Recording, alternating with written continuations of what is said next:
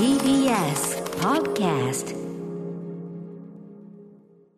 さあ、ということで、月曜日、えー久々に私、えー歌丸ですね、この TBS ラジオ第6スタジオに、そうなんですよ。えー来ております。アクリル板の向こうに歌丸さんがいますよ。熊崎君よろしくお願いします。本物の歌丸さんですね、これ。えーいやいやモニター越しじゃない。月曜は久しぶりかな？りかな何週間ぶそれこりですか？そ前のミニ四駆対決の時とああ、か、だからもう1ヶ月1ヶ月ぐらいですかね、ぐらいか。多分ね。でもその1ヶ月っていうのはだいぶ昔に感じるようなね。そうですね。いろんなね、世の中の動きもあったからっていうのはありますけど、いや、お元気そうで何よりでございます。いやいやお互い様ですね。まあ例によって週末ね、い。ろいろ実況そうですね、ちょっとやっぱりスポーツものがかなりこう、また増えてきて、まあありがたいことなんですけどね。はい。まあ、そんな忙しい中ね、ちょっと我々両方とも本日ミニ四駆、えーもう本当にこう番組、ほぼほぼ全体を使ってのミニ四駆特集でありますが。ああ、ちょっと対決に向けてね、はい。今もう直前までね、あの、性能がうまく上げられないことへの愚痴、試行錯誤をね、続けてるんですけど。ねえといったあたり、えー、まあ、この後ね、ちょっとたっぷりお送りしようと思います。ちょっと今日はね、あの、6時台、ちょっと頭のところでぜひお話、はいえーしておきたいことがいっぱいありますので、ええちょっと早速始めたいと思います。アフターシックスジャンクション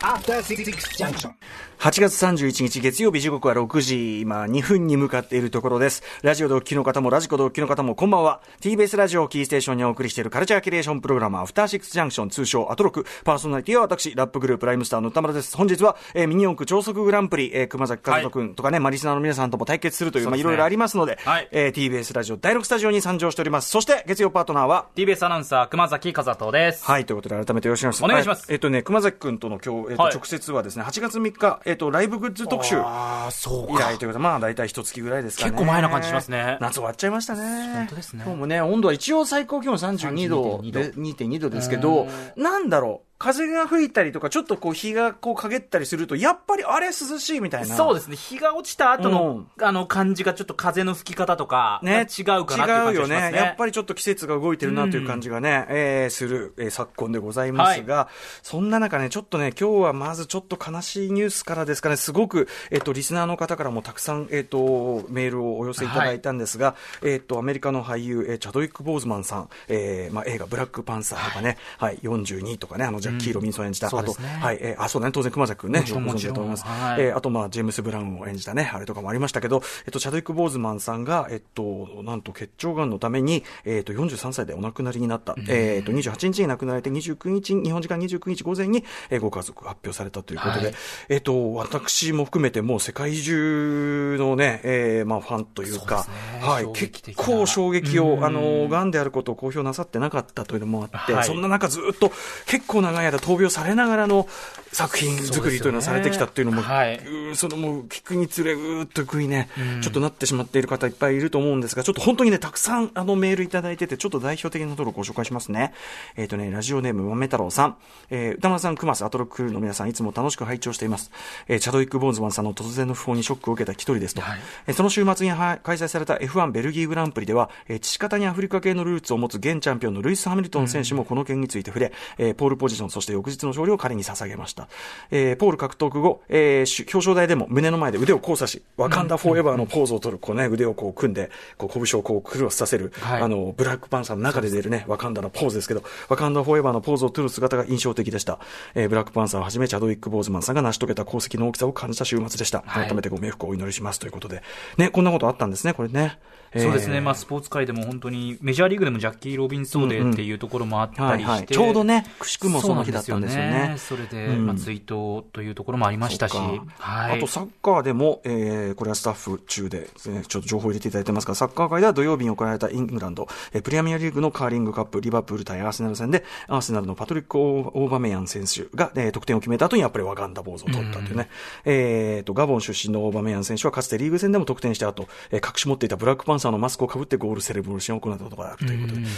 まあ、学スポーツそうですね。選手とかもそういうのをね、世界的なスターというところで、うん。はい、だし、やっぱりその、あの、さっきのジャッキー・ロビンソンとか、ジャ,、えー、とジェームス・ブラウンを演じて、まあ、実在の、まあ、アフリカ系アメリカ人ヒーローじゃないですか。で、ブラックパンサーというのも、まあ、MCU のね、もちろんアメコミヒーローなんだけど、あの、作品をご覧になった方お分かりの通り、非常に強い社会意識を持って作られた作品で、あの、現実にエフェクトすることをはっきり思考して作られた、あの、最後の演説なんかね、もうまさにその、えー分断とヘイトがはびこるこの時代に、あの、直接的なメッセージを送るような作品で、まあ、まさに、あの、チャドック・ボーズマンさん、それ意識的に選ばれてきたと思うから、多分その、やっぱり、なんていうかな、オピニオンリーダーというか、そういう面での、あの、辛抱もね、扱ったからこそのやっぱショックというか、そうね悲しみというのもあると思うんですね。もう一方もご紹介しようかな。国破れてサンゲリアさん、えー、こんばんはいつも楽しく聞かせていただいております。ありがとうございます。えー今回メールさせていただいたのは週末に、えー衝撃を受けたチャドウィック・ボーズマンさんの訃報についてです。えーアトロク的にはもちろんブラックパンサー役がおなじみですが、私が特に好きだったのは42でのジャッキー・ロビンソン役ですと。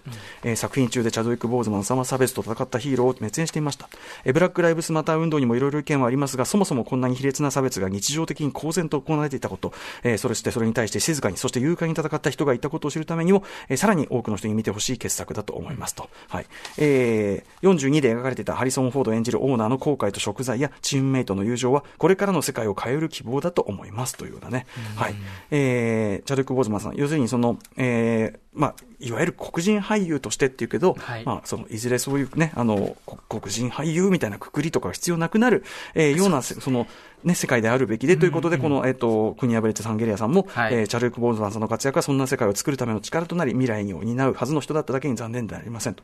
えー彼は史上初の黒人の侍、安家を演じるはずだった。そうなんだ。これちょっと僕知らなかった。ねええより日本でも親た親親しまれ、文化の架け橋となるはずだったことを考えると、失われた未来の大きさに深い悲しみを感じますとかね、皆さん、すごくね、本当に熱い思い、それぞれの角度でいろいろね、そうですねうん書いていただもう一方紹介しようかな、えーアートさん。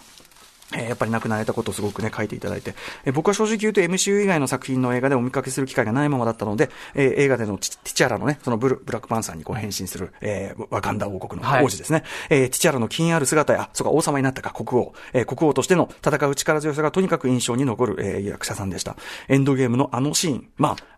まあ、ちょっとここはね、えー、あれはいそうですねはい、まあ、はい全員帰ってくるってことですかね。え、での表情、え、力強く握る拳、そして小さなうなずき、あの時も涙が止まりませんでしたが、えーまさかこんなニュースで涙を流すことになるとは、不法に接した時は信じない気持ちで、しばらく泣きじゃくっていましたというね。はい。えー、現在進行形のブラックライブスマーターの真っ只中にチャドウィック・ボーズマンさんが亡くなってしまったことが何とも言えない虚しさを感じてしまいますと。うん、悲しみは簡単には消えませんが、彼の残してくれた作品を心に刻んで大切にしていきたいと思います。ぜひ、アートさんもね、あの、そのチャドウィック・ボーズマン、あの、他にも演じた、その、えっ、と、特にその実在のヒーローものというかな、42世界を変えた男とか、えーはい。ジェームス・ブラウン最高の魂を持つ男などなどもご覧にいただけるとさらに彼の志というのがね、わかるんじゃないでしょうかね。はい。あとね、このアートさんも含めね、複数の方が、まあもちろんその不法ね、えっ、と、お亡くなりになったことを痛みつつ、そのブラックパンサー続編、ね、あの、どうするのかなっていう、その、そんなことを心配するのも申し訳ないんだけどって、まあもちろんそれはでも、フうん。ァンとしては当然、ね、はい。あのあたりです。っていうあたりで、実はね、複数の方がそれでじゃあ、ブラックパンサー役だったら、えっ、と、一作目で、えー敵役エリック・キルモンガーをめちゃめちゃ講演した、はいはい。もうマイケル・ B・ ジョーダンさんに連れてもらったらいいんじゃないか。まあ、マイケル・ B・ ジョーダンさんも、えーまあ、アフリカ系アメリカ人として非常にその、えっ、と、社会的な発言もものすごく積極的にされている方でして、まあ、僕も大ファンですけど、まあ、離れ技ではあるけど、そういうのもあるじゃないかみたいな、それだけやっぱり、あの、並大抵の人、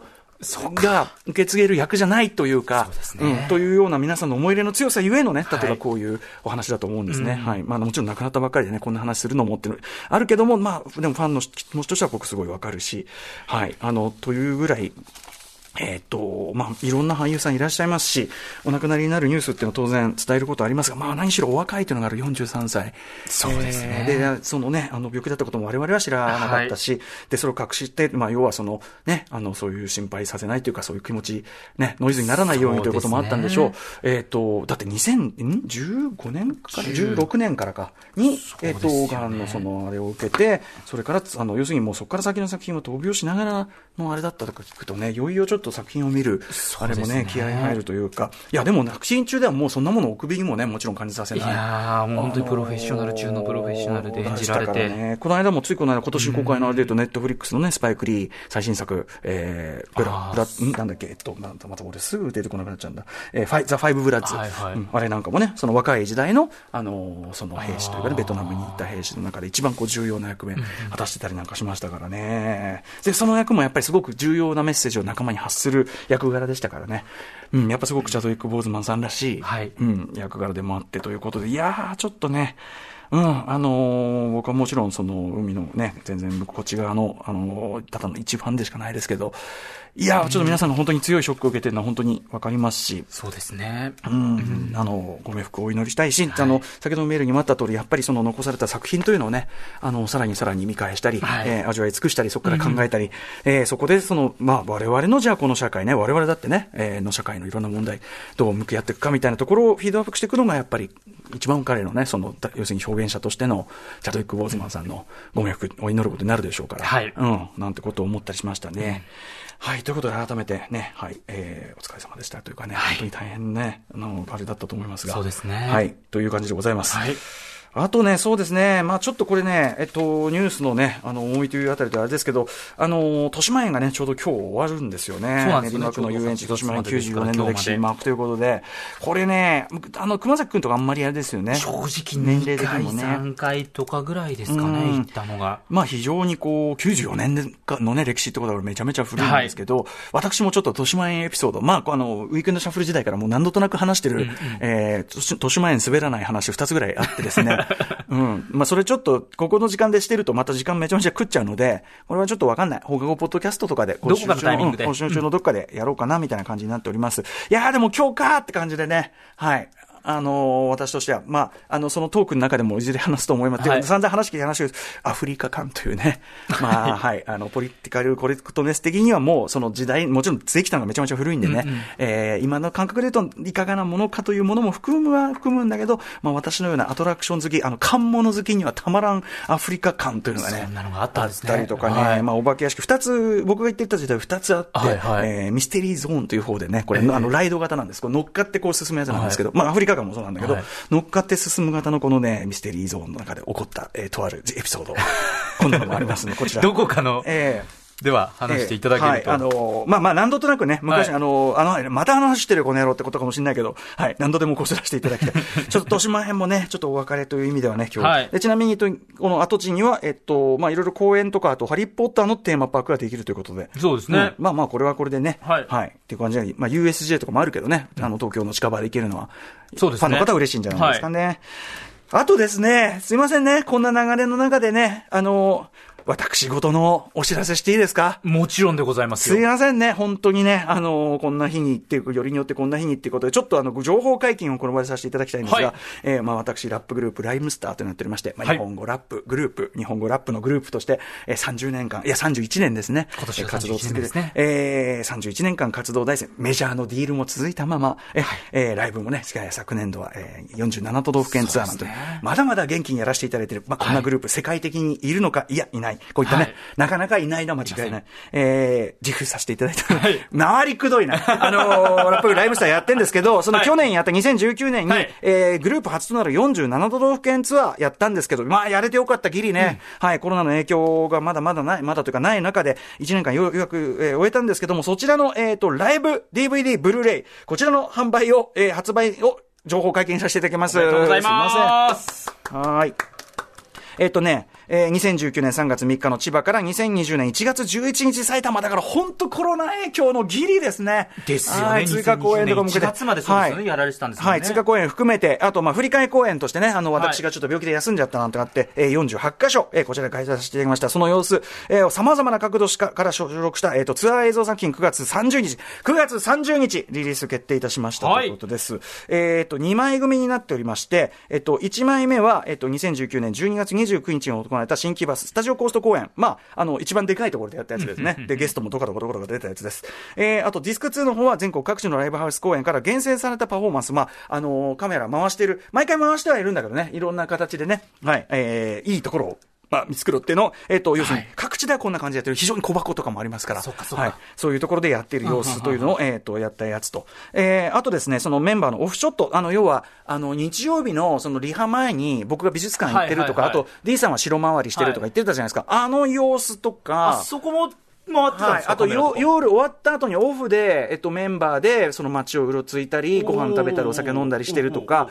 そういう様子も、あの、入ってます。ちょっとツアードキュメンタリー的なのが2枚目。だから普通にあの、ライブのパッケージングで見見るには 1, 枚目だし、えっ、と、そういうツアー一緒に旅してる感じが味わいたいなら2枚ということで、えっ、と、2枚組、2枚組で合計180分以上となっております。はいはい。えっ、と、豪華ゲストたちの共演の模様も含めて、あとその、地方のライブならではの出演者もいたりするので、はい、ちょっとそちらもですね、あの、注目していただきたい。あ、ちょっと今、あれかな？あ、大丈夫です、大丈夫です。本当？じゃあ先にこう、はいもちろんもちろん大丈夫あの、緊急性があるやつだったら先にやりますけど。うん。メンションが OK。じゃあ先に言わせてもらいます。えっ、と、こちら、ライムスター、キングオブステージ、ボリューム14、えー全国47都道府県ツアー2019、えっ、と、ブルーレイ2枚組が5800円はいプラス税、えー DVD2 枚組が5000円プラス税という感じでなっております。えっ、と、ゲストも山ほどあって、プラス、えっ、と、副音声、えっ、と、私、歌丸、マミーディ、DJ ジン、そして音楽ジャーナリスト、高橋義明さん交えての、あはい高橋義明さんは、あのーピュアのね、あのーなんだ、ピアナアプリの、あの、前菜で47回 ?48 回か。48回にわたって、あの、僕らの、その、ツアーとかライブの心得の、あのー連載をずっとしていただいて、はい。これも読み物として自分が言うのもなんですが、めちゃめちゃ面白いし、あの、音楽グループとかやってる人、絶対読んだ方がいいっていう、ああの、我々が長く続けたり、あとライブでどうやってこう、あの、ライブを組みというものを組み上げて、どういう考え方で作品、まあ、作品としてのライブを作り、やっぱり学びが多いそいう。あとステージングはこうの、ちょっとしたこういう部分なんだみたいなこと。を、本当ね、あのね、門外不出というか、あの、本当に我々が30年間積み上げてきたノウハウを、俺、喋りながら、こう、記事とか見てて、これさ、これ教えていいのかなみたいな。確かにそのレベルのことがガンガン書かれてるととですね。思います。はい。あとはやっぱりそのグループというか組織というのを、まあチームで仲良く、あの、長く、長くね、はい長く仲良く続けるための、まあ秘訣とか、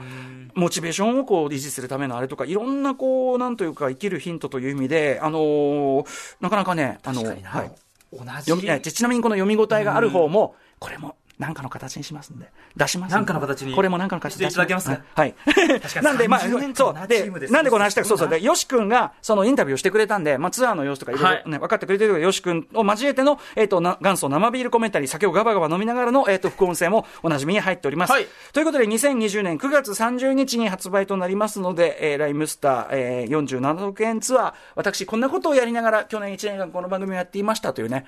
えーはいそれは激務ぶりというのも、大変ですよ、本当に。いやいやいやいやいや、わ改めてね、改めて自分でも見返して、その時はすごい楽しかったし、全然、あどうよ大丈夫だよとか言ってたんだけど、やっぱ今ほら、逆にコロナ影響でさ、週末とか全然休みで結構楽できてんじゃん、はい。その感覚で見ると、うーんっていう、うーん、まあねうーん、もう嫌だ。月金3時間やって土日各地にライブ行くっていう去年でしたもんね。そう。で、1回あたり2時間半からのライブをやるわけじゃないですか。毎回違うセットリスト毎回違うセットリスト。だから、これはね、うーん、嫌だ。うーん、うん、もう嫌だ。ございままあでも、やったらやったでね、やっぱ旅してるあれで、だから、その、いそう、そう、そう、これも言っときたい。あの、今となっては、その人がちっちゃい小箱に集まって、うわーって盛り上がってるとか、あと旅行に行ってるってこと、それ自体？そそれもね、なんかね、ちょっとね、俺らも見てて、ちょっとグッとくるっていうか、それだけでも涙が出そうになるような。当たり前じゃなくなりましたもんね、う。その光景が。そう。それがしかも本当にギリの時じゃない、そのコロナウイルスで影響ができなくなる、なんか最後の、最後のとは言わ言いたくない、そのこの時期、ま、手前最後の、なんかこう、輝きみたいなところで、ちょっとね、そういう意味でもちょっと貴重なあの記録にもなってるかと思いますね、9月30日、ライムスターキングオブステージボリューム14、えーブルーレイ2枚組、DVD、2枚組、よろしくお願いします。失礼いたしました。告知でございました。様々な面白を発見して紹介していくカルチャーキュレーションプログラム、アフターシックスジャンクション、それでは今夜のメニュー紹介いってみましょう。あ、その前に、その前に、はい、失礼しました。気象情報からお伝えさせてください。気象庁は先ほどですね、神奈川県の湘南と相模原に大雨洪水警報を発表しました。これらの地域では低い土地の浸水や河川の増水に警戒をしてください。以上、気象情報をお伝えしました。はい、失礼しました。重要なお知らせでしたね。それではメニュー紹介いきましょう。はいさあ、まず今夜は何といってもミニ四駆企画3連発です。真夏のミニ四駆祭り。6時台、7時台、8時台でミニ四駆に関する企画を行います。まず6時台、6時半からのカルチャートークではミニ四駆アドバイザーのアストさんにジャパンカップも始まり盛り上がりを見せているリアルミニ四駆の最新事情をレポートしていただきます。はい。そして7時40分からのアプリミニ四駆超速グランプリとコラボレーションしたアトロックミニ四駆部極めろ超速グランプリ。これはあの毎週毎週やってるコーナーですね。ここでまずは私歌丸と熊崎さんがアフターシックスジャンクションスペシャルコールで3度目の対決となりますそういうこと。になるんですよね。ただまだまだこれだけじゃ終わらないぞという意味では8時からの特集コーナービヨンドザカルチャー。こちら歌丸 VS 熊崎 VS リスナーアトロックカップ開催はい、私歌丸と。いやー苦しゅうない、苦しゅうない。えー、私、歌丸と熊崎さんがリスナーのレーサーの皆さんとアフターシックスジャンクションスペシャルコースで体験する特別企画です。さらにですね、プロレスラー、棚橋宏選手と タレントの甲斐宏美さんの参戦も決定しました。これいいですね。だからそのもう体格、腕力関係ない戦いですから。ですよ。ねえ、はい。で我々やリスナーと戦い、熱い戦いを繰り広げてくれます。さらに今回はレースに参加しない方にもレースの熱狂をぜひとも味わっていただきたいということで、うん YouTube のアトロク公式チャンネルにて、レース動画の生配信を行いますこれ。すごいね。我々とリスナー、ゲストとのデッドヒート、絶対見たいという方はですね、ぜひ YouTube 公式チャンネルにアクセスしてみてください。なラジオとはちょっと数十秒の遅れリレーというのがありますので、そこについてはご了承ください。はい。えーそして7時からのミュージックゾーンライブダイレクトは東京渋谷区新鮮初の男女5人組、5人組えーフレンズが登場です。番組では感想やリアクションなどリアルタイムでお待ちしています。アドレスは、歌丸アットマーク tbs.co.jp 歌丸アットマーク tbs.co.jp まで読まれた方全員に番組ステッカーを差し上げます。それではアフターシックスジャンクション行ってみよう。えアフターシックスジャンクション